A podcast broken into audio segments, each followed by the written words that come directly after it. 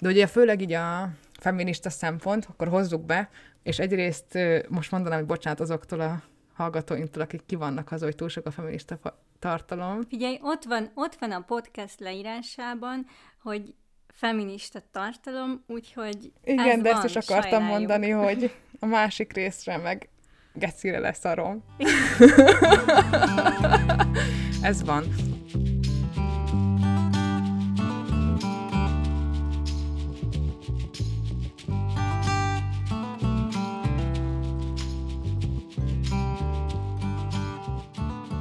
Sziasztok! Ez itt a Saját Szava podcastnek a legújabb epizódja. Most, hogy megszavaztattuk Instagramon, hogy és egyentetően mindenki arra szavazott, hogy személyesebb témák legyenek, és nem annyira ilyen, nem is tudom, én izginek fogalmaztam meg a másik oldalt, de hogy mondhatjuk azt is, hogy okoskodó, vagy nem ki mire gondol, mindegy. Most, hogy megszavaztattuk, hogy személyesebbek legyenek, most egy újabb témánk lesz, és a kolonizáció lesz most a téma, illetve annak megjelenése a popkultúrában. De megpróbáljuk személyesebb szempontból is megfogni a dolgot, mert szerintem mind a kettőnknek vannak ezzel kapcsolatban olyan megélései, amiket elmondanánk. Igen. És ha már saját szoba podcast, akkor én Móni vagyok, Én meg Patrícia. és akkor Patricia mesélj, hogy milyen volt a fogorvosnál. Jaj. Most, hogy megnyugodhattak a hallgatóink, hogy túlélted, és minden vagyok. rendben van. Igen, hát ez egy érdekes sztori, mert az a lényeg, hogy én rettegek az orvosoktól. És nagyon ritkán megyek orvoshoz, csak amikor már a halálomat vizionálom. Nekem elég komoly gyerekkori orvosi traumáim vannak, műtéttel kapcsolatos is, meg volt, hogy a karácsonyt is én ilyen ügyeleten töltöttem, Neked a füleddel van so, volt, van, volt sok probléma, úgy emlékszem, nem? Azzal is, igen, igen. Ja, hát ezek a traumák nem múltak el nyomtalanul, úgyhogy nagyon félek minden létező orvostól. Ezért én most úgy jelentkeztem be a fogászatra, hogy nyáron láttam valami TikTok videót, hogy meghalt egy lány, mert hogy lyukas fogából lett valami szepszise, vagy valami ilyesmi. És én nyilván rögtön vizionáltam, hogy na, mióta nem voltam fogorvosnál, ezt nem is mondjuk ki hangosan az adásban, de biztos én is most éjszaka meg fogok halni szepszisbe. És akkor másnap, ugye túléltem az éjszakát, másnap bejelentkeztem fogászatra, de hát hogy még... ki a szepszist. Igen, viszont három hónapra előre kaptam csak időpontot. Úgyhogy közben meggondoltam magam négyszer, de nem mondtam le az időpontot, és végül nagy nehezen elmentem, mint kiderült, nincsen egy lyukas fogam sem. És szerintem nagyon hülyének nézett az orvos, mert uh, körülbelül háromszor nézettem át vele az egész számat, hogy de ugye biztos, biztos nincsen, de én ott láttam valamit. jaj. Hát, vagy azt gondolod, hogy milyen kis lelkiismeretes beteg. Igen. De nem látta rajtam szerintem, hogy ö, olyan pánikban vagyok, mint valami állat, akit visznek így a vágóhídra. Ja.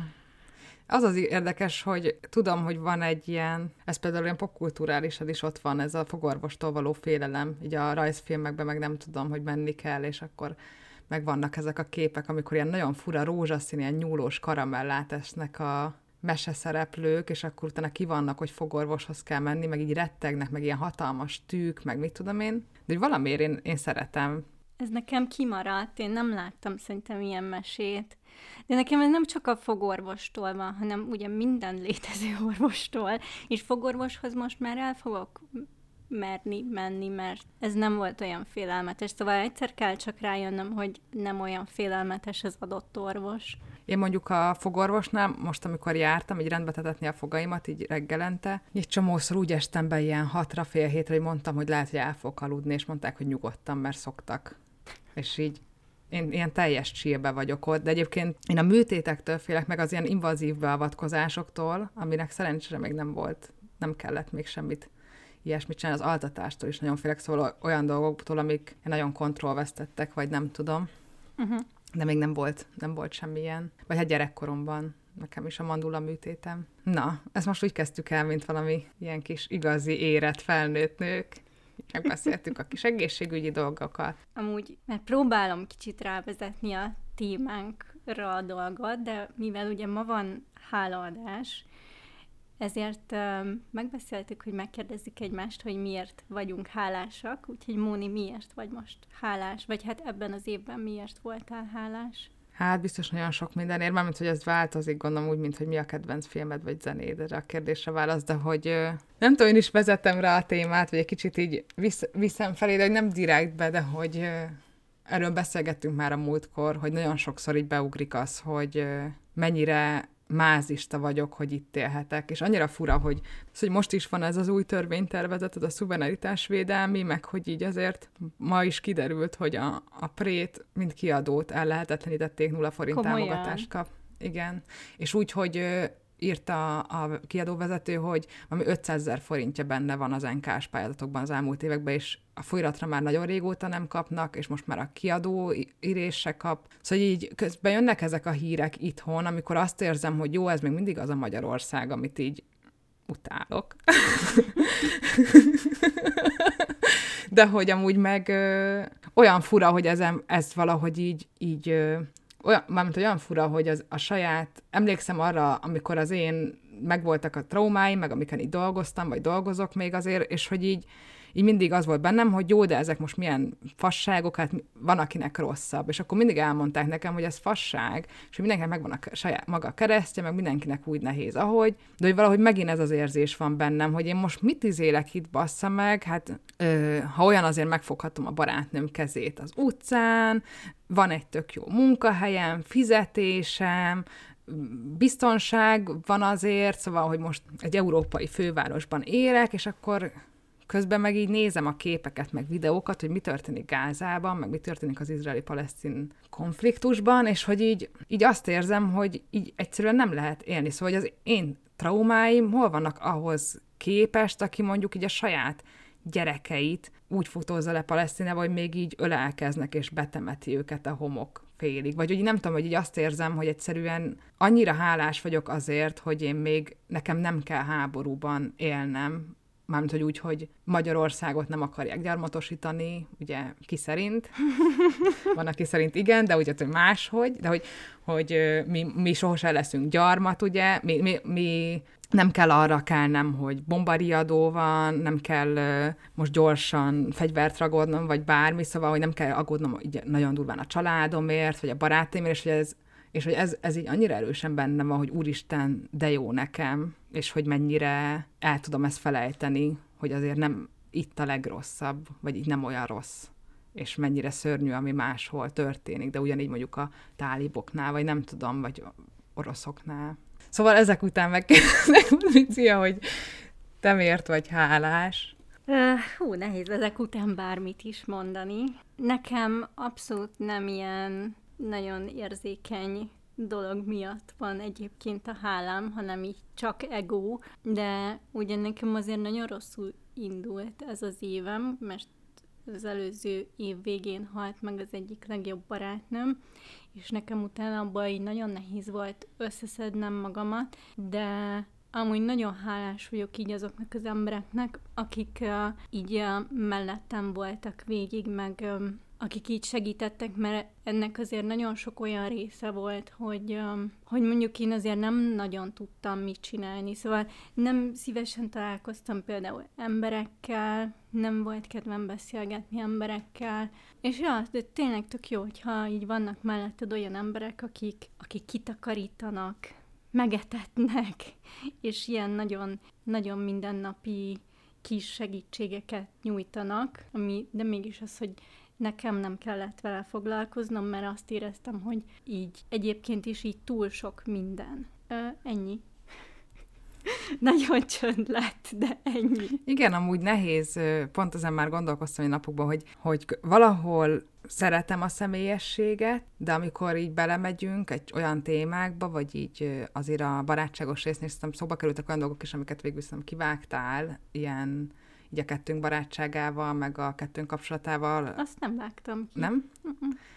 De hogy, hogy mármint, hogy van, amikor így fura őszintén reagálni, hogy itt egy mikrofon, uh-huh. és azt érzem, hogy nehéz így elengedni magam, Mármint, hogy érted, most bennem van az, hogyha most, most ugye nem egy légtérben vagyunk, hanem online, de hogy akkor most így, ha ott lennék, akkor valószínűleg meg tudnálak is ölelgetni, vagy így nem tudom, csak így megsimogatnám a válladat, meg így meghallgatni, meg nem tudom, és hogy azért fura ezt így, hogy fura erre ilyenkor így reagálni, de hogy szerintem nagyon jó, hogy tényleg ilyen, hogy én is látom rajtad, hogy, hogy ilyen élettel teli vagy sokszor, meg ilyen lelkes, meg nem tudom, így a podcast szervezésben is, meg így, amiket beleraksz energiát, és ezért is tök hálás vagyok amúgy, meg igen, neked, hogy nekem is kéne valami személyesebbeket mondanom, hogy így a barátok, amiknek mindenképpen hálás vagyok, a Montinak is, a Maskámnak is nagyon hálás vagyok, meg annak is, hogy a, azt érzem, hogy a családomban levő emberekkel is egy kicsit voltak olyan beszélgetésém így anyukámmal is, meg tesómmal is, amik így sokkal,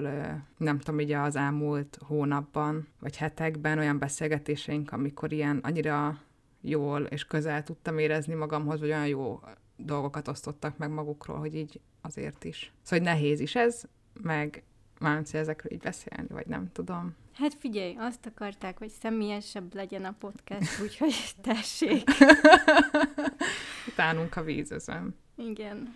Szóval örülök tényleg neked, meg annak, hogy, hogy így ott vagy, ahol, már hogy ez egy nagyon, nekem ilyen elképzelhetetlenül helyzet, vagy ilyen nagyon nehéz helyzet lehet ez, és olyan sajnálom, hogy ezt át kellett élned. Ja, már kifele vezet belőle az út valamennyire, nyilván mindig ott lesz, de most már képes vagyok ilyen emberi feladatok ellátására jobban, mint korábban.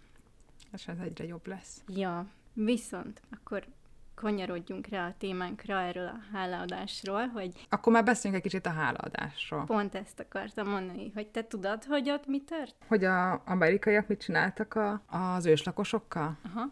Az az igazság, hogy nagyon sokszor utána néztem, vannak ilyen ünnepek, amiknek ilyen nagyon sokszor utána olvasok, hogy mi is történik ott pontosan, vagy hogy hogy számítjuk, mint a pünkös, meg a húsvét, vagy mit tudom én, és valahogy nem, nem marad meg. Sőt, már sorozatokban is nagyon sokszor el, elmondták, meg végighallgattam, de hogy nem tudnám most ezt bevállalni, hogy elmondjam. Maga a hálaadás, meg hogy tényleg így hálát adunk dolgokért, az egy tök szép valami, csak azért nem árt, hogyha tudjuk, hogy honnan jön hogy ez itt ugye az volt, hogy az amerikai telepesek lemészároltak 700 őslakost, így egy gyors éjszaka alatt, akik éppen valamilyen fesztivált ünnepeltek, viszont miután így az indián harcosok letették a fegyvert, utána halomra ölték őket. Nőket, gyerekeket, mindenkit. Akkor az ottani kormányzó, ez a John Winthorpe mondta azt, hogy a hálaadás napja legyen ez, és mondjunk köszönetet Istennek, hogy segítségével megsemmisítettünk több mint 700 indiánt. Uh-huh. Szóval Istennek. Istennek, nyilván minden. A gyarmatosításban Istennek nagyon fontos szerepe van egyébként. Nyilván a katolikus egyház az nagyban pénzelte a úgynevezett felfedező gyarmatosítókat, de később amúgy 1863. október 3-án Lincoln volt az, aki törvénybe iktatta a hálaadás napját, hogy ez legyen nemzeti ünnep, és mindig november 4. csütörtökére esik. És amúgy ez az amerikai őslakosoknál egy ilyen gyásznap, mert ők még így fenntartják ezt az emlékezetet. Ugye nagyon sok egyenlőtlenséggel és elnyomással találkoznak a mai napig, szóval az őslakos gyerekek, meg újszülöttek halálozási aránya az 15%-kal magasabb, mint, mint az amerikai átlag. A fiatalok öngyilkossági aránya három-négyszer magasabb, az őslakos nőket tízszer nagyobb eséllyel éri szexuális zaklatás, úgyhogy az ő elnyomásuk az, az nem egy múltbéli dolog, hanem az folyamatosan történik, csak éppen máshogy, szociálisabban elfogadott módon, mint hogy kiállítasz valakit és lelősz, de ettől még ez ugyanolyan rossz. Főleg, hogy ugye az amerikai nagyvállalatok, ők gyakran telepítenek, tudod, ilyen szemét lerakó, ilyen veszélyes hulladék, szemét lerakókat olyan területek, rezervátumok közelébe, ahol ugye őslakosok élnek. Egyébként igen, szóval az a fura, hogy Vannak ünnepek, amiket tudok irigyelni a amerikaiaktól, mert hogy nekünk az összes ünnepünk ilyen forradalom, amit levertek, ö, vértanúk, akiket meg, meghaltak, behozták a kereszténységet. Ez olyan, olyan dolgok, amikre egy azt mondom, hogy ilyen, hogy inkább nyomasztanak, mint ö, De jó. Szerintem nagyon fontos ez, amit mondasz, mert, és pont ezért fontosak a, a filmek, meg a könyvek, hogy hogyan mesélik el az amerikaiak a történetet, mert ők is elmesélhetnék ugye ezt egy ilyen szomorú valamiként, de ők ugye saját magukat heroizálják a történetükben, és ezért nagyon nacionalista egyébként így az Egyesült Államok. Nyilván a magyar részről nem gyarmatosításra gondolok, Persze. hanem biztos vagyok benne, hogy ki lehetne emelni olyan történelmi periódusokat, személyeket, akiket így fel lehet emelni, mint egy ilyen nagy magyar híroszt. Igen, én a kiegyezést például nagyon szívesen ünnepelném. Uh-huh. Az egy jó kis éra volt, meg kulturálisan is, meg mindenhogy, szóval, hogy én azt így vissza is sírom, a, mármint az osztrák-magyar monarchiát. Trianon kevésbé sajnos, de hogy az osztrák-magyar monarchiának örülnék, és annak is, hogyha Bécs lenne a fővárosunk. És ezt még úgy mondom, hogy nincsen szuverenitás törvény. Pont ezt akartam mondani, hogy mi leszünk az első áldozata a szuverenitás védelmi törvénynek. Figyelj, valamelyik véletlenül belehallgat, azt mondja, hogy ezt nem szabad az internetre engedni. Ez szörnyű. Hallottam, amúgy, ez egy nagyon furcsa kérdés lesz, de hogy ma hallottam egy olyat, hogy a világban minden valakinek a kedvenc dolga. Uh-huh. Szóval nincs olyan dolog a világban, ami ne lenne valakinek a kedvenc dolga. Nem tudom, erről mit gondolsz, de utána azonnal eszembe jutott, hogy létezik-e ember a világban, akinek a kolonizáció a kedvenc dolga. Szóval így azt érzem, hogy ez nagyon ne sok... viccelj, hát hogy ne? Hát a fehér férfiak. Figyelj, elég csak komment szekciókat megnyitnod az interneten. De hogy nem kon- konkrétan a kolonizáció, mondjuk, hogy mindent elolvas, és imádja, és mindent, ami kolonizáció. Biztos van ilyen, mondjuk, igen. Persze. De biztos van téma, majd küldjék el az hallgatóink, vagy nem tudom, hogy van-e olyan téma, ami valakinek biztos nem a kedvence, vagy van-e olyan dolog a világban, ami biztos senkinek se a kedvence. Kíváncsi vagyok, hogy milyen megfejtéseik vannak az embereknek. Na viszont én arra vagyok kíváncsi, hogy uh, hogyan keveredtünk ehhez a témához. Akarsz-e róla beszélni? Beszéljünk róla. Mert én tudom, miatt- szóval uh, én 2021-ben volt egy nagyobb összecsapás az izraeliek és a palesztinok között, és én akkor kattantam rá kicsit a témára, mert nagyon zavarta, hogy a, ez így a médiában megjelent, és akkor elkezdtem utána olvasgatni a dolognak, meg videókat néztem, meg szakirodalmat kerestem, stb. stb. És amúgy akkor nekem az egyik első utam a zsidó barátnőmhöz vezetett, hogy figyelj, beszélgessünk erről, mert uh, én látok valamit rosszul, vagy így itt mi történik. És, um, és nekem nagyon kiábrándító volt az, amit aztán ő mondott, ami egy abszolút ilyen hát mondjuk így cionista propaganda volt. És igen, utána is még sokat olvastam róla, csak ez egyszerűen annyira megterhelő azért érzelmileg. Vagy nem tudom, te hogy vagy vele, de én nagyon be tudok vonódni ezekbe érzelmileg. Most is újra néztem egy dokumentumfilmet, amit majd itt fogok ajánlani, de szóval végigbőgtem az egészet. És olvastam ilyen könyvet is mostanában, azon is nagyon sokat sírtam, de hogy tudod így ez az ilyen tehetetlen dű, ami, ami így az emberben van, és nehéz vele mit kezdeni. Igen. Főleg az, hogy akkor nekem csak egy ember volt így az életemben, akivel tudtam erről beszélgetni, ami nagyon durva, mert eh, nem tudom, annyira ilyen tabúként jelenik meg, nem? Hát tabuként, meg szerintem az egész ö, keleti világgal ilyen nagyon közönösek vagyunk. Igen. Szóval igen. így, így nem is ismerjük, és nem is érdekel, és úgy vagyunk vele, hogy messze van, és mivel, miért Hát foglalkozunk főleg a vele. közel-kelettel. És szerintem amúgy biztos számít az is, hogy ez most így az orosz-ukrán konfliktusra, vagy háborúra jött rá, hogy most egy kicsit amúgy is nyitottabb az ember, és így amúgy is nagyon benne volt a levegőben, meg folyamatosan hozzák le, meg az origó kb. minden nap lehozza, hogy elindult a harmadik világháború, vagy nem tudom, de hogy így, hogy azért jobban ott van talán az emberben.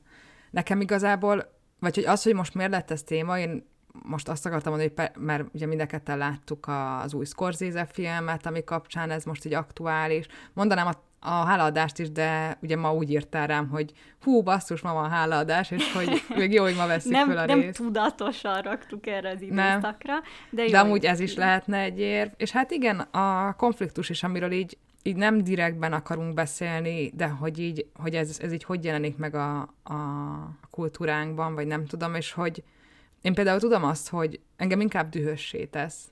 És ezen sokat gondolkoztam, hogy miért érint meg ez most így ennyire, amikor nagyon sok hasonló eset van a világban, sajnos a nagyon sok, mert nem, nem ez az egyetlen és első népírtás, aminek így a mm, nem szemtanúja, de hogy így fültanúja lehetek, vagy nem tudom. És én egyébként nem foglalkoztam ezzel a témával régebben. Többek között például te hatásodra is kezdtem el most így nagyon belemenni, meg még így a környezetemben van pár ember. Nekem is nagyon sokan vannak, akik így nem foglalkoznak vele, és én sokat posztolok erről mondjuk a social médiában, meg így azért most írtam róla egy cikket is, meg így olvasgatok utána, meg fordítok is, meg mit tudom én, most így nagyon beleálltam, vagy így szeretnék így, szeretném így hozzátenni, amit tudok, de hogy, hogy így sokan rám írnak már így, nem tudom, mióta posztolgatok erről, hogy na figyelj, most akkor itt mi is van? Meg mondd, is, mondd már el, hogy akkor mi van, mert így most egyet talán nem vágom.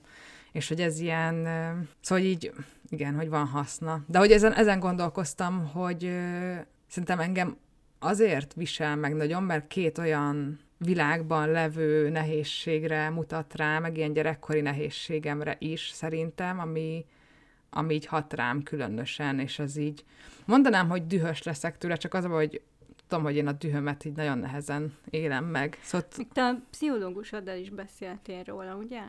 Igen, a, erről a helyzetről igen. sokat, igen.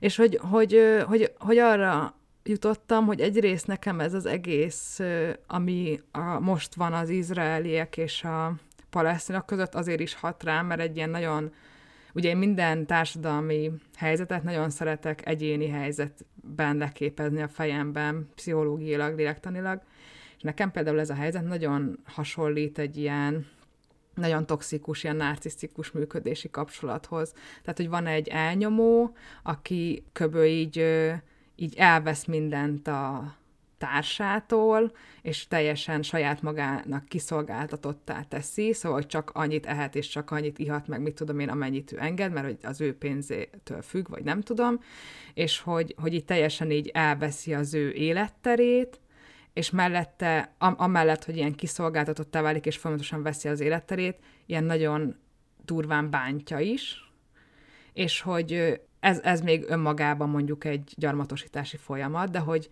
emellett még az is ott van, hogy ennek a, e, az elnyomó félnek a barátai, azok mind azt mondják, hogy de hát ez egy tök jó fejember, hát ő soha senkinek nem tudná ártani, hát milyen intelligens, milyen okos, mennyi pénze van, milyen civilizált, hát ne gondoljuk már, és akkor hiába mondja az elnyomott fél, hogy de basszus engem naponta háromszor megver, meg nem merem elhagyni a lakást, nem tudok rendesen enni, meg mit tudom én, senki nem hiszi el neki, mert olyan karizmája van az elnyomónak, hogy ez így, hogy az ő igaza érvényesül. Ez az egyik, ami engem így ebben így megterhel, vagy így azt érzem, hogy, hogy itt csak azért is bele akarok állni, meg az igazságérzetemet nagyon basztatja.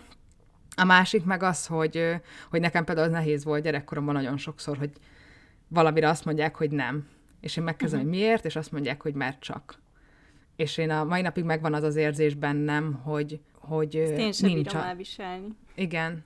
És hogy ezt is egy kicsit piszkálja bennem, hogy, hogy mondjuk az egyik fél azt mondja, hogy de miért nem így? Nem, azért, mert így lesz, mert én így akarom. De hogy miért lesz úgy, és én miért nem szóltok bele, mert csak. És itt vannak a felnőttek velünk, és mi mind azt mondjuk, hogy mert csak, és neked ezt így el kell fogadnod, és ez is egy nagyon dühítő Aha, dolog. Akkor te se, mert én magamról tudom, hogy én nagyon nem tudom elfogadni a hierarchiát, és hogyha pont ez, hogyha úgy kell elfogadni valami úgymond igazságot, hogy azért, mert a hierarchia az diktálja, és az számomra egy abszolút elfogadhatatlan dolog. Igen. Onnantól kezdve, hogy értem, meg értem, meg elmagyarázzák, meg felnőttként kezelnek, és mondjuk elmondják, hogy figyelj, ezért, meg ezért nem lehet, akkor azt mondom, hogy jó, persze, elfogadom, legyen. Persze gyerekként még valószínűleg úgy is hisztisztem volna, vagy elvonultam volna a szobámba, hogy tettem így. De hogy, hogy alapvetően azt érzem, hogy nekem kell tudnom a miértet ahhoz, hogy, hogy elfogadjam, és akkor arra tudok reagálni. De az, hogy csak úgy hoznak egy döntést a fejem fölött, az nekem így nem. És ezt a világban is nagyon nehezen tolerálom, és alapvetően nagyon a horizontális kapcsolódásba hiszek, és a kapcsolatomat is, is próbálom ezt szerint kialakítani, mert a vertikális kapcsolat az mindig a patriarhátus és a dominancia vezérelte kapcsolódás, és sosem őszinte. Mindig van benne manipuláció, mindig van benne hátsó szándék, vagy nem tudom, sose tud annyira őszinte lenni, mert aki vertikálisan kapcsolódik, és, és nem mer sebezhető lenni, és dominálni akar, és kontrollt akar ott, az az ember nem egyenrangú kapcsolatban nem tud jól funkcionálni, vagy kényelmesen benne lenni, mert mindig ott van a sebezhetőségnek a veszélye. Uh-huh. Amúgy nekem ebben a mostani helyzetben még az volt nagyon sokkoló, nyilván a, azon kívül, ami ott történik, de az egy nagyjából tisztában voltam, szóval, hogy én azért már követem egy ideje. Viszont az, hogy mennyire benyalják az emberek a propagandát. És, ja, és az, hogy, hogy ez hogyan jelenik meg, különösen, hogy hogyan jelenik meg baloldali médiumokban, milyen nyelvezetet használnak, azt hogyan használják, mennyire elidegenítő. Fú. De hogy olyan szintű propagandát, hogy a palesztinok gyerekek vérét isszák, meg nem tudom, szóval, hogy és azt Igen. érzem, és az nekem a különösen elfogadhatatlan, hogy egy olyan országban élünk, ahol látjuk, hogy hogy működik a propaganda Igen. gépezet. Igen. Látjuk azt, hogy hogy, hogy mik ennek az eszközei, hogy hogyan próbálnak összemosni fogalmakat, amiket nem kéne összemosni, csak azért, hogy, hogy ellehetetlenítsék az erről való beszédet, hogyan hatnak mindenképpen az érzelmekre, és hogy, hogy azt érzem, hogy hiába látunk erre rá, meg értelmiségek vagyunk, egy csomó ember ugyanúgy, ugyanazt csinálja csak nagyban, hogy így konkrétan így egyszerűen felfoghatatlan nekem, hogy ez így megtörténhet 2023-ban, szóval, hogy, hogy eleve az, hogy, hogy akikkel így barátaimmal most így, vagy ismerőseimmel, vagy barátokkal így, így próbálunk aktívan tenni, meg így találgatjuk, hogy mit lehetne, meg hogy lehetne, vagy a, ezzel a lányjal, akivel így most írtunk egy cikket közösen, hogy így, hogy azért mindig bennünk van az, hogy, hogy ennek milyen következményei lehetnek, vagy akár ennek a podcast epizódnak, ami szerintem a legkevésbé van tétje, mert ugye nincsen annyi hallgatónk, vagy nem tudom, de hogy, hogy ez is abszurd, hogy történik egy népírtás, amit hogy valahol embereket ölnek halomra, gyerekeket, nőket, férfiakat, mit tudom én, és erről nem lehet beszélni, nem lehet kiállni, szóval ez, és úgy, hogy ilyen messze vagyok az egésztől, és én nem teltem meg azt a saját országomban, hogy kimenjek, és azt mondjam az utcán, hogy én azt szeretném, hogy ne legyen háború. Uh-huh. És hogy, hogy ne hogy legyen tűzszünet. Még, még ehhez egy dolgot szeretnék csak hozzáfűzni, mert ö, most szerintem így nagyon belementünk ebbe a fehér bűntudat dologba és az ahhoz yeah. kapcsolódó ö, témákba, és ö, ennek kapcsán olvastam, hogy ö, nem tudom, a Bell Hooks-ot ismered? Szóval a... Ja, lehet, hogy hangosan kéne mondanom. Hát néha megrázom a fejem, vagy bólogatok, Megrázta, de nem. Móni megrázta a fejét. szóval ő írt um, arra, így a fehér privilégiumról, hogy um, ugye, hogyha ilyen, kiállsz az ilyen um, fai kisebbségek jogaiért, akkor nagyon hamar szembe találod magad a saját bűntudatoddal, és hogy gyakorlatilag a fehér ember minden bűnét magadra veszed, és ugye a saját privilégiumoddal, mert én is most megélem a privilégiumomat azzal, hogy azért, mert nekem ez mentálisan iszonyúan megterhelő, ezért lejövök az internetről, és nem követem folyamatosan a híreket, mert különben meg fogok kattani. És Belhux azt írta, hogy a privilégium önmagában nem egy rossz dolog, hanem az számít, hogy ugye mit kezdünk vele. Hogy megosztuk-e a saját erőforrásainkat, és arra használjuk-e a privilégiumunkat, hogy azok javára dolgozzunk, akiknek kevés van belőle. És szerintem pont ez az, amerre csatornázni lehetne a fehér bűntudatot, mielőtt teljesen elemészt mindenkit. Igen, és akkor itt szerintem ajánlhatjuk is a Nagy Boldizsárnak a cikkét. Ja, igen, igen, Boldizsár cikkét kiraktam Instára, de majd szerintem kirakom ilyen um, sztori összefoglalóba is, hogy elérhető legyen mindig. Igen, hogy hogyan élnek a privilegizált helyzetükkel ma a sztárok, hogy Igen. felszólaljanak ezzel az ügyben, vagy ebben az ügyben, vagy hogyan nem élnek vele, és ez miért problémás. Én is olvasgattam amúgy a témában. Na. Így a The Middle East Journalnak a meg lehet találni ilyen lapszámait, meg ilyen cikkeit a neten, és akkor nagyon sok ilyen tanulmányt olvastam, ami főleg ilyen orientalista, feminista, nem tudom. De ugye főleg így a feminista szempont, akkor hozzuk be, és egyrészt most mondanám, hogy bocsánat azoktól a hallgatóinktól, akik ki vannak az, hogy túl sok a feminista tartalom. Figyelj, ott van, ott van a podcast leírásában, hogy feminista tartalom, úgyhogy Igen, ez de van, ezt is akartam mondani, hogy a másik részre meg gecire lesz arom.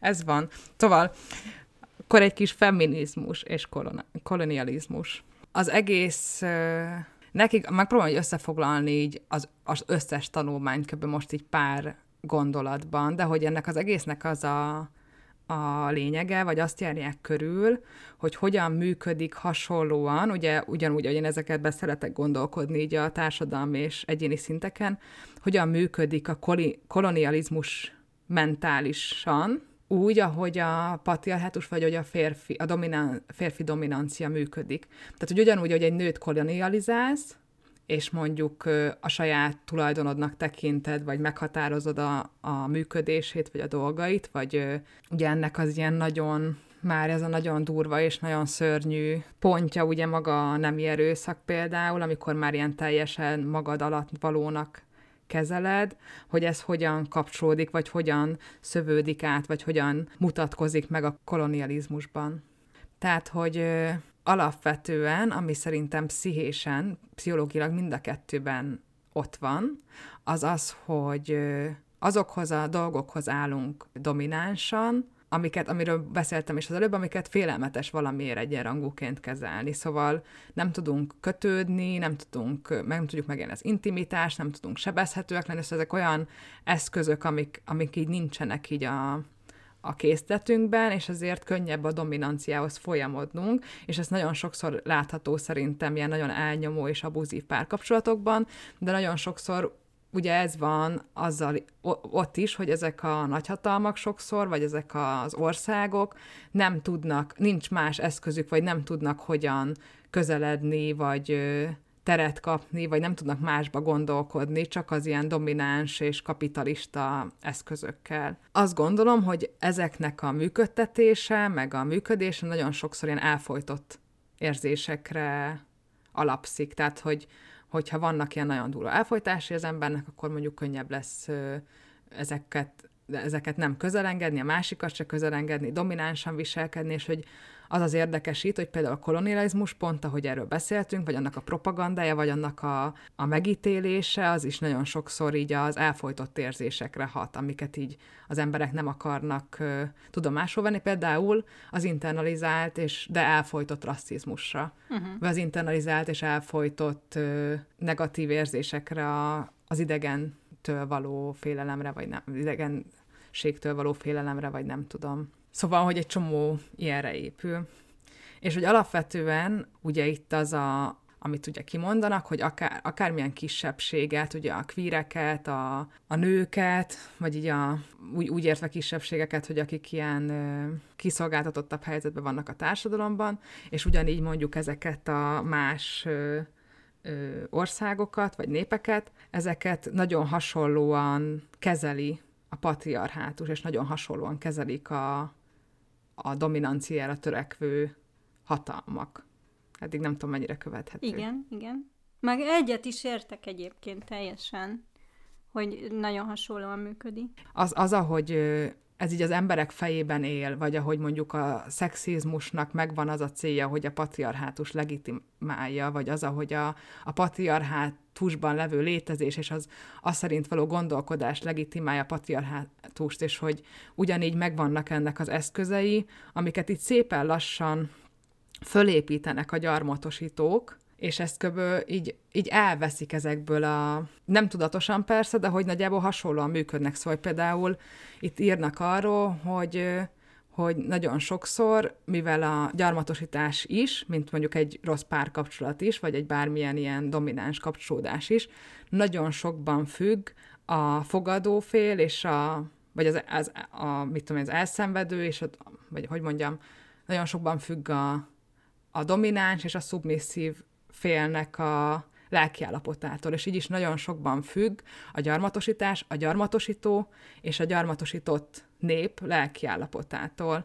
És hogy általában a gyarmatosítók azok erre így rátesznek, szóval, hogy nekik nagyon jó az a narratíva, hogy ők a civilizáltak, ők az erősek, ők a dominánsak, ők tudják megváltani a másikat, és a másik meg egy ilyen nagyon kiszolgáltatott helyzetbe érzi magát, és ugyanígy mondjuk, ahogy a patriarhátusban van egy ilyen kép, hogy a fehér férfi az egy olyan hatalmi helyzetben van, amit úgy mindenki valahol vágyik titkon, vagy ugye mondjuk a péniszirítség, vagy nem tudom, hogy valami van egy ilyen, egy ilyen vágyott állapot, ugyanígy a nyugat, az megteremtett egy olyan atmoszférát, ami mindenkinek vonzó. Szóval mindenki, aki keleten van, az hogy, hogy az európai ember, vagy hogy ú, elutazom Angliába, vagy Párizsba, és ú, az európai akármi, és hogy ez a narratíva ugyanúgy ö, ilyen, mintha valami felszabadító lenne az, aki, aki ilyen domináns helyzetből mégis téged így befogad, és maga alá tud gyűrni.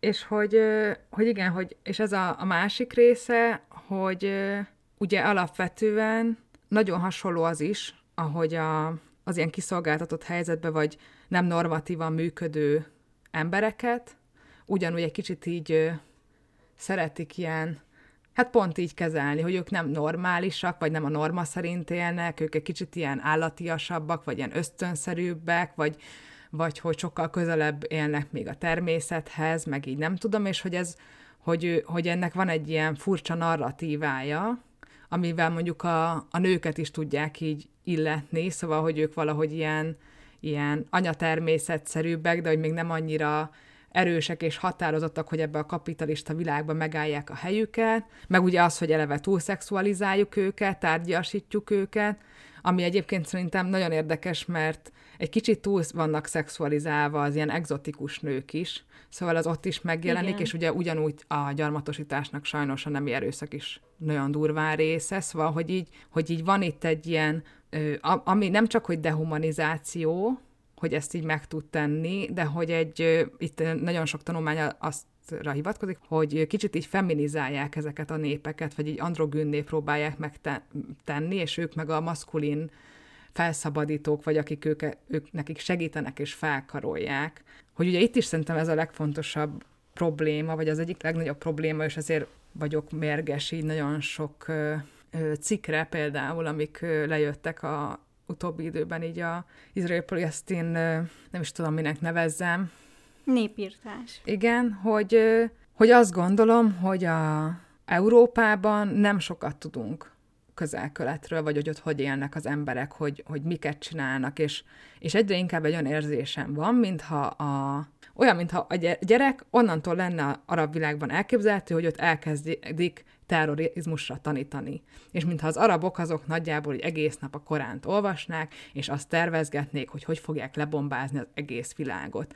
És erre jön rá, ugye itt van egy csomó ilyen elfolytott, internalizált érzés, ami leginkább ugye a rasszizmus, meg az ilyen a nem tudás, meg nem tudom, miből jön, amire egy ilyen nagyon nagy érzelmi dologgal lehet hatni, hogy ugye azt mondani, hogy igen, ezek az emberek ennyire barbárak, és ezek az emberek ennyire állatiasak, és hogy nem kár értük, vagy hogy így mi megmentjük őket, és hogy közben meg azt gondolom, hogy így nem kell ettől őket megvédeni, sőt, nekünk így a kapitalista szemléletből lenne jobb egy kicsit erre elmozdulni, vagy így tanulni tőlük egy csomót, és hogy, na most így nagyon össze-vissza keveredek, de hogy, hogy azt érzem, hogy, hogy ez az, amire nagyon hat itthon, a, meg így az egész világban a propaganda, ez a nem tudás, és ez a, ez a nagyon sok előítélet, meg sztereotípia. És ez, hogy tényleg ez a narratíva, ez emleg az elmúlt 20-30 évbe kezdődött, szóval előtte megjelent könyvek így a palesztinokról, így nem ennyire voltak sarkosak, és mostanában, vagy a utóbbi 30 évben nagyon elkezdték ezt így az, ebbe a narratívába tenni, és így építeni annak a,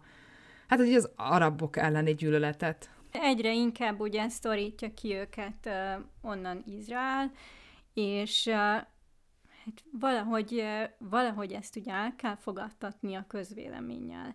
És hát hogyan máshogy fogadtassuk el, mint hogy a palesztinok lefejeztek 40 csecsemőt, ami nem történt meg. De már végigfutott minden híroldalon, szóval, hogy a kár az megvan, a propaganda átment, és az, hogy ez nem igaz, az utána már senkit nem érdekel. Hát ugyanaz, mint magyar viszonylatban. Igen. Elmondják XY-ról, hogy ő ezt meg ezt csinálta, utána lejöhet egy helyesbítő cikk egy hónappal később ugyanabban az újságban, egy kis sarokban, de senkit nem érdekel. És amúgy az az, ami, ami viszont vigasztal, vagy ilyen pozitív, hogy egyre több újságnál a nyugaton, ilyen New York Times, Los Angeles Times, meg nem tudom, egyre többen állnak föl, megmondják, hogy ez itt tarthatatlan, és nem, nem hajlandók ezt a propaganda gépezetet hajtani, ami szerintem nagyon Hát de ilyen lelkiismeretes. Persze, lelkiismeretes, csak hát utána meg a saját embereikkel fogják feltölteni ezeket a helyeket. Ez tény, igen.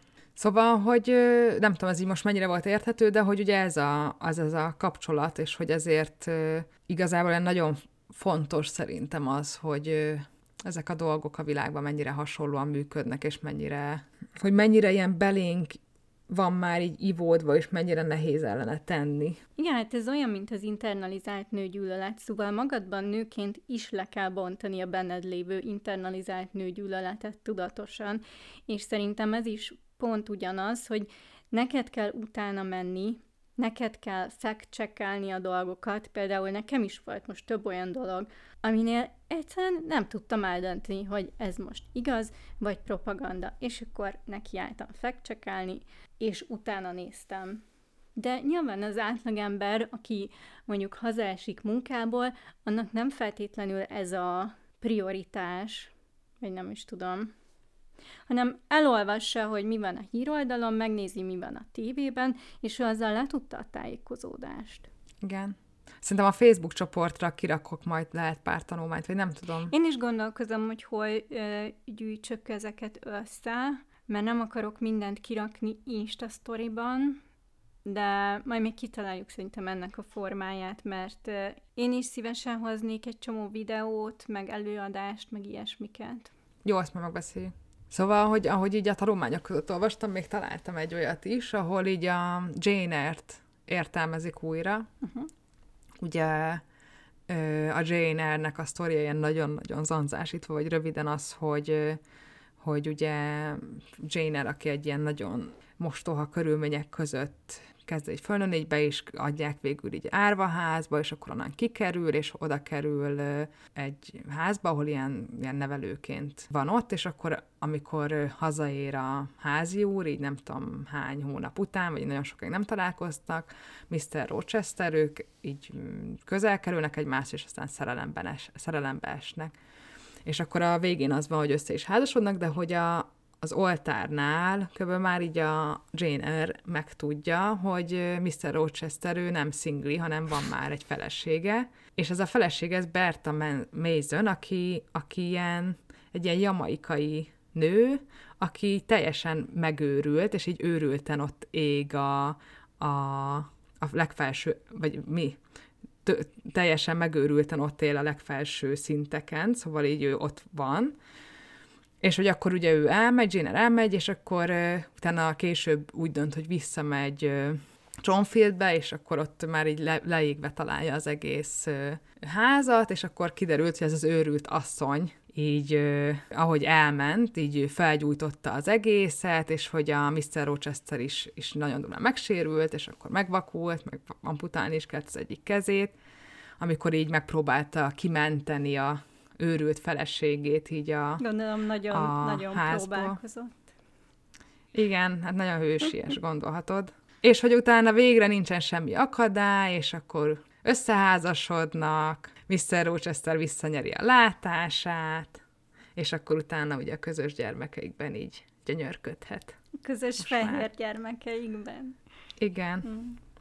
Szóval hogy amúgy a Jane egy, egy hivatalosan azért egy feminista írás olyan szempontból, hogy ugye női karakter a főszereplője, aki így, így a megpróbáltatások ellenére és az őt elnyomni vágyó emberek így a, így gyerekkorában annak ellenére ilyen nagyon kitart a saját ideái mellett, ilyen nagyon erősen így beleáll dolgokba, meg hogy így meg, meg tudja tartani önmagát, meg így erős tud maradni, de hát ugye ennek most lett egy ilyen nagyon kettős, vagy hát nem most, de hogy ennek van egy nagyon kettős olvasata, ami itt is megjelenik, hogy hogy van kezelve a fehér nő, és hogy van kezelve a, a színesbőrű nő a világban, hogy ugye ez is egy nagyon fontos kérdés, ugye feminista kérdés, hogy hogyan lehet ezeket integrálni, ezeket a kérdéseket, vagy hogyan lehet ugye az interszekcionális feminizmus alatt ezeket így egybekezelni, vagy esetleg még azt is észrevenni, hogy mondjuk egy színesbőrű nőnek még sokkal kevesebb privilégiuma van, vagy sokkal hátrányosabb helyzetben van, mint ahogy azt a, a fehér nők elképzelik néha, hogy jaj, mi nagyon el vagyunk uh-huh. nyomva, ezzel egyetértek, de hogy, hogy ott ez mennyivel hatványozottabban előjön, és akkor erre még így mi is... Szóval itt is érzem azt, hogy egy kicsit így könnyebb mindig talán egy másik kisebbséget, akit közösen utálhatunk és bulingolhatunk, mert akkor nem minket bulingolnak. Igen. Közben meg, hogyha a sok kisebbség összeállna, akkor kitennénk az összes fehér férfit. Igen. De amúgy igen, szóval egyetértek veled, és amúgy szerintem ezért is nagyon-nagyon fontos beszélni arról, hogy mi az, amit mondjuk látunk a moziban, és mi az, amit olvasunk, mert internalizálódik ez a fajta megjelenítés, és tudattalanul is ott lesz a fejedben. És ugye ezért van az, hogy például az amerikai hadsereg, ők ugye egy csomó filmet finanszíroznak. Csak hát uh, nyilván nincs odaírva az elejére. Viszont, hogyha már tudod, akkor ott van a fejedben az az olvasat is, hogy hm, erre vajon miért adott ennyi pénzt az amerikai hadsereg? Hát meg szerintem például pont vagy nekem például pont azért tetszett annyira a scorsese a megfojtott virágokja, mert olyan női karakterekkel dolgozott, akikkel így, így nagyon fel tudtam nézni, vagy nagyon tudtam velük szimpatizálni, nagyon erősek voltak, és valahogy így fölötte álltak ennek a manipulációnak, vagy nem tudom. És ezt, ezt a fajta kettősséget is, hogy a kolonizáció és a patriarhátus nagyon szépen összemosta, hogy a fehér férfi az így szerelem meg minden nélkül így azt mondja, hogy én most a hatalmam kiterjesztésére, meg pénzszerzési vágyból, én most elveszek egy, vagy így a uralmam alá hajtok egy nőt, majd így a meggazdagodás reményébe, vagy nem tudom, és hogy így, hogy ott is ilyen nagyon manipulálok, meg nagyon dominánsan közelítek, meg nagyon így a másikat így a fejemben így nagyon, nem, nem is, nem is tudom, hogy itt a dehumanizáció a jó kifejezés, de hogy valahogy így így alsóbrendűként kezeli mindenképpen, és hogy ilyen, hogy ezt ilyen nagyon-nagyon szépen megmutatta, és azt éreztem, hogy, és ezen gondolkoztam is, amikor beszéltünk erről a részről, hogy legyen, és hogy gyűjtsünk azért valamennyi filmet, könyvet, akármit, hogy van-e olyan film, ahol te mondjuk a, nem a gyarmatosítónak szurkolsz, és nem úgy van az egész meg, megcsinálva, hogy nekik szurkolj, és ez egy ilyen dicsőséges hadjárat legyen, és nekem a megfojtott világok például egy ilyen film lett, és azért nagyon tetszett, hogy én azt éreztem, hogy, hogy minden részét és minden ö, kis cselekedetét, meg ö, döntését lenézem és utálom azoknak a férfiaknak, akik ezt az egészet csinálják tök fölöslegesen. Igen, és ezért is nagyon fontos az, hogy milyen szempontból csinálja az ember a filmet, mert amit az elő, előző adásnál is mondtam, hogy ugye a Scorsese ezt eredetileg ugye egy ilyen fehér megmentős filmnek gondolta, amiben az FBI ügynök lett volna a főszereplő, aki felderíti az egész ügyet. És ő így felülvizsgálta ezt a dolgot magában, így készült el végül ez a film. Viszont nagyon sokan meg ugye nem vizsgálják felül magukban azt, hogy mit csinálnak, és így készülnek az olyan filmek, mint az Oppenheimer. Amit azóta én is megnéztem, és szenvedtem. Két részben tudtam megnézni, De hogy szerintem itt lenne a felelősségünk például, hogy, hogy megszólaljunk, hogy így ezek a szempontok nem önreflexívek, amik például a filmben vannak, és nagyon-nagyon sok mindennel nem foglalkozik, és ezt nem lehet azzal lesöpörni az asztalról, hogy de hát ez a történelem, de hát így volt. Mert ez, ez, ez nem, szóval, hogy legyünk már túl ezen az állandó mitoszépítő fehér férfi narratíván. Hát meg azért az Oppenheimer se így volt. Persze. Mármint, hogy ez, ez érezhetően így nagyon ki van facsarva, vagy nem tudom, és amúgy, és aztán még gondolkoztam ezen, hogy milyen hasonló filmeket láttam, és arra jutottam, hogy nagyon érdekes ez, hogy valószínűleg pont a dominancia, hogy azért, mert ennyire egy csomóan domináns keretekben gondolkoznak, vagy nem tudnak elképzelni mondjuk egyenrangú kapcsolódást, így nagyon sok olyan film is eszembe jutott, ugye, ami, ami meg így az ilyen földön kívüli invázióról szól. Szóval ez, ezen is gondolkoztam, hogy milyen érdekes az, hogy pont azért, mert gyarmatosító fejjel gondolkozik egy csomó ember, vagy így a hatalmak, így, hogyha jön egy egy gyarmatosítani vágyó, vagy nem is biztos, hogy gyarmatosítani vágyó, de ide jön valaki fejlettebb eszközökkel és akármivel, az az első gondolatunk, hogy ők biztos le akarnak minket igázni. Uh-huh. És a legtöbb film az dolgozza hogy ők biztos úgy jönnek, hogy leigáznak minket, és akkor bombázzuk szét őket, és hogy bele se tudunk gondolni. Igen.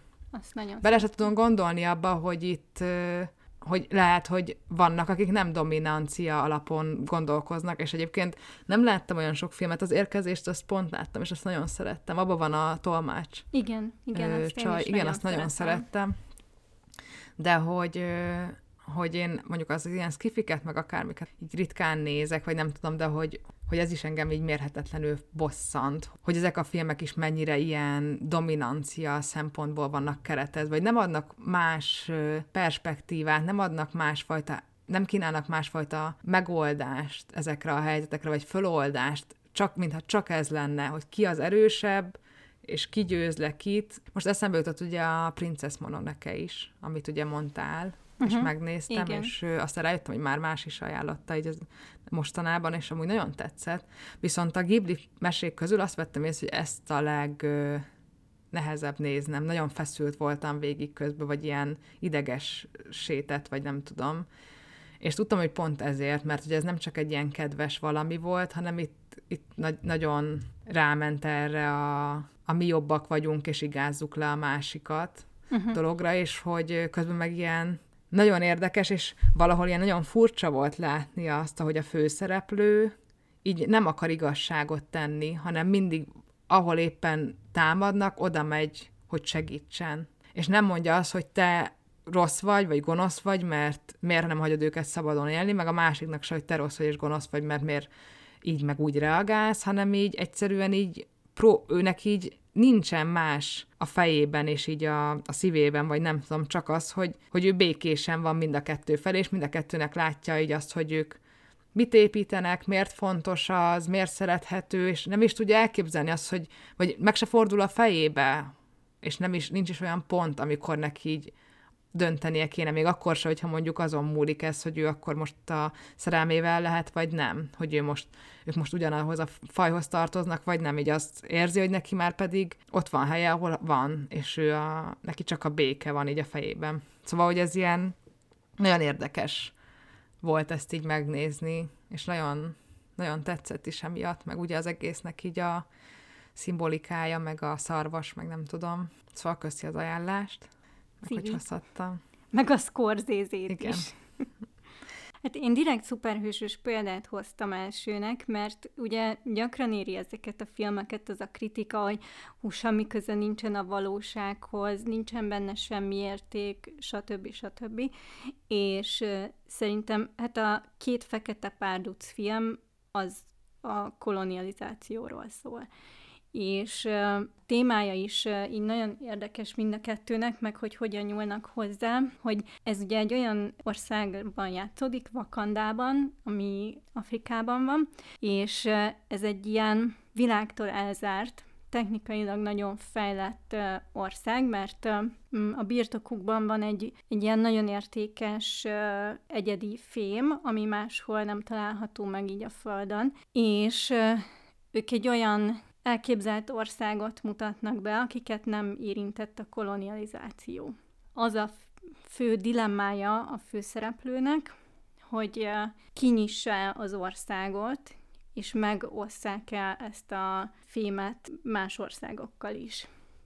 És a, a főgonosz, ő meg ő is fekete, viszont ő Amerikában nőtt föl, ő is amúgy ebből az országból származik, Vakandából, de Amerikában nőtt föl, és ő tapasztalta azt a fajta elnyomást, meg rasszizmust, amivel ugye feketeként minden nap szembesült, és ő azzal ment vissza Vakandába, hogy a, a feketékkel osszák meg ugye az erőforrásaikat, és ez egy tök érdekes párhuzam a valósággal, mert ez, ugye nem tudod azt mondani erre, hogy rossz, szóval, hogy ő a negatív szereplő a filmben, nem tudsz ténylegesen ilyen főgonoszként nézni rá. És ugye valóságban volt egy olyan uh, irányzata, ugye a fekete párduc mozgalomnak a 60-as években, akiknek az volt a mondásuk, hogy fegyverezzük fel az összes feketét. Tényleg az, hogy ez, ez csak egy reakció nyilván arra az erőszakra és elnyomásra, amikkel ők szembesülnek. Mindegy, e, ez az első film, és a második film pedig az arról szól, hogy ott is a főgonosz az ilyen nagyon érdekes karakter, az ő népét lemészárolták, ő is a gyarmatosításnak így az áldozata, és akkor a megmaradt emberekkel így a víz alá költöztek. És amikor azt érzi, hogy újra fenyegetik őket a gyarmatosítók, mert ki akarják ö, termelni ezt a nemesfémet, és ugye robbangatnak az óceán alatt, stb., akkor ők ö, megtámadják a vakandaiakat, és itt is ugye két kisebbségi feszül egymásnak, de közben nem tudod egyikre se azt mondani, hogy nem értek egyet veled, mert igaza van mindegyiknek, és ott van így egy ilyen felsőbb gonoszként a, a fehér gyarmatosítás. Úgyhogy szerintem fú, tök érdekes ilyen szemszögből ö, újra nézni amúgy ezeket a filmeket.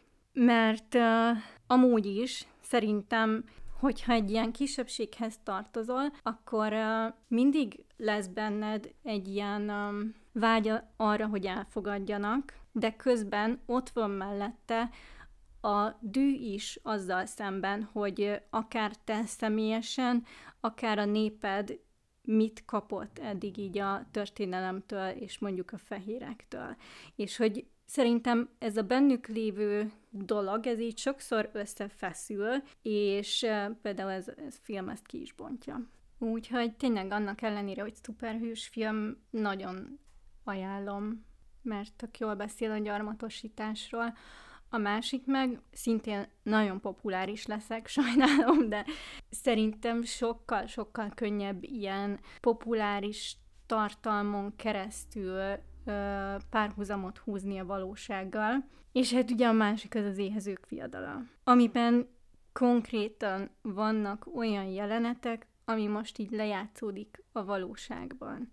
Szóval a, az egyik ilyen jelenet, amikor a Snow arról beszél, hogy mi legyen a lázadásnak, meg a lázadóknak a megnevezése, mert fontos, hogy úgy hivatkozzanak rájuk, hogy ez valami illegális dolog, és ne úgy, hogy az reménykeltő legyen az emberek számára. Ez egyik, ami szerintem egy fontos része. A másik ugye a kórházbombázás, szóval, hogy nyolcadik körzet, tehát amikor lebombázzák, akkor utána Katniss oda megy, és meglátogat egy kórházat, amiben ott fekszenek a sérültek. Utána már, amikor eljönnek a kórházba, akkor a kapitólium ugye lebombázza azt a kórházat, azzal, hogy mivel a Katnisszik ott jártak, ezért mindenki, aki abban a kórházban fekszik, az áruló. Na most, hogy ne húzzunk itt párhuzamot. Amúgy mind a két oldalon ö, nagyon sok olyan pont van, amikor így lehet hivatkozni és beindítani az agyadat. Én nem tudom sajnos sírás nélkül már ezeket megnézni. Viszont az is egy érdekes párhuzam, hogy ott is az arénában ugye látod tévén keresztül azt, hogy hogyan mészárolnak le gyerekeket, és most is csak felmész az internetre, és látod azon keresztül, hogy hogyan mészárolnak le gyerekeket, és közben így teljesen, szerintem nagyon sokan így uh, érzelmileg el vannak távolodva ettől. Szóval, hogy így minthogyha egy, nem is tudom, egy mesét néznének. Hát nem is lehet szerintem pszichésen ezt, hát nem is lehet szerintem befogadni, szóval így, bármint az én védés szerintem meg a pszichévédés beindul. Uh-huh. És ugye ezért is szokták mondani azt, hogy nem jó úgy kiállni ilyen dolgokért, hogy így a mások arcába rakod a kegyetlenkedést, meg nem tudom, mert hogy elidegenít, vagy így eltávolítja az embert, vagy azt nem, nem, nem lehet bevonódni. Nagyon túl nehéz, túl nagy, túl nagy ugrás. Szerintem is, igen. Igen. Ja, úgyhogy ajánlom a Hunger Games-t is ilyen szempontból újra nézni, meg most jött ki a énekes madarak és kígyók balladája, az meg e, ennek az egész diktatúrának a kiépüléséről szól. Ott inkább a könyvet ajánlom, mert ott sokkal jobban kijön benne, hogy egyszerűen nem emberként hivatkoznak azokra, akik a körzetekben laknak, hanem tényleg egy ilyen alsóbrendű fajnak tekintik őket. És hát azt nyilván úgy dobott be egymást öldökölni, hogy nem is érdekel. Meg azt is tök szépen bemutatja amúgy a film, hogy hogyan tudod formálni a propagandát. Bár ez szerintem az eredeti Hunger Games filmekben is benne van, de itt ugye a diktatúra kiépítéséhez elengedhetetlen dolog az, hogy fölépíts egy nagyon erős propagandát, amivel el tudod adni a dolgokat. Én még a, talán az avatárt hoznám vissza csak olyan szempontból, én nem láttam az új részt, és azt gondolom, az avatárnak a leginkább érdekesség az a képi világa, meg az, hogy 3D-s volt, meg hogy egy nagyon szép világot vázol föl, de hogy nekem ott az ilyen leg elképesztőbb az, hogy van egy ennyire gyönyörű világ, és el tudod azt képzelni, hogy ez te ide civilizációt hozol. Hát de ott is az volt a fő konfliktus, hogy kellett nekik a nyersanyag. Igen. Ez le se szarják, hogy hogy néz ki. A saját bolygójukat már izé lecsupaszították teljesen, és kell a nyersanyag máshonnan. Ezt nem érdeklik a következmények szerintem az embereket. Tehát ez, ez is olyan, amit azért látunk folyamatosan a valóságban, mert mm, hogyha kicsit így belemegyünk ebbe az izraeli dologba, akkor elég hamar ott előjön a gáz. És hát igen. És nekem még van egy dokumentumfilm, amit nem tudom, láttál-e, az Írd ki mind a vadakat. Ezt most ajánlottad pont, szerintem a múlt héten. Még nem ja, néztem igen. meg. Ez egy négy részes dokumentumfilm, és így a gyarmatosítás történetéről szól. Elég fura elbeszélés módja van, mert nagyon, hát vannak benne ilyen elsőre nagyon-nagyon rossznak tűnő rövid fikciós betétek, amiben egy Josh Hartnett játszik minden létező gonosz, fehér, kolonizáló férfit. és amúgy sokszor így ilyen széttöredezik az egész, de hogyha végignézed mind a négy részt, akkor eléggé összeáll, hogy azért, azért ugrál ennyire, mert ő is próbál így párhuzamokat keresni, meg rávilágítani arra, hogy ami, mit tudom én, megtörtént a 18. században, annak mondjuk milyen hatása van most. Mert hát bőven van hatása arra, ahogy mondjuk a fai kérdésekről gondolkozunk, de például ugye egy csomó volt gyarmat, ami most már így felszabadult, még nem szabadult föl a gyarmati törvények alól, mert nem újították meg a törvényeiket, és ezért illegális például a melegházasság egy csomó volt gyarmaton. Mm.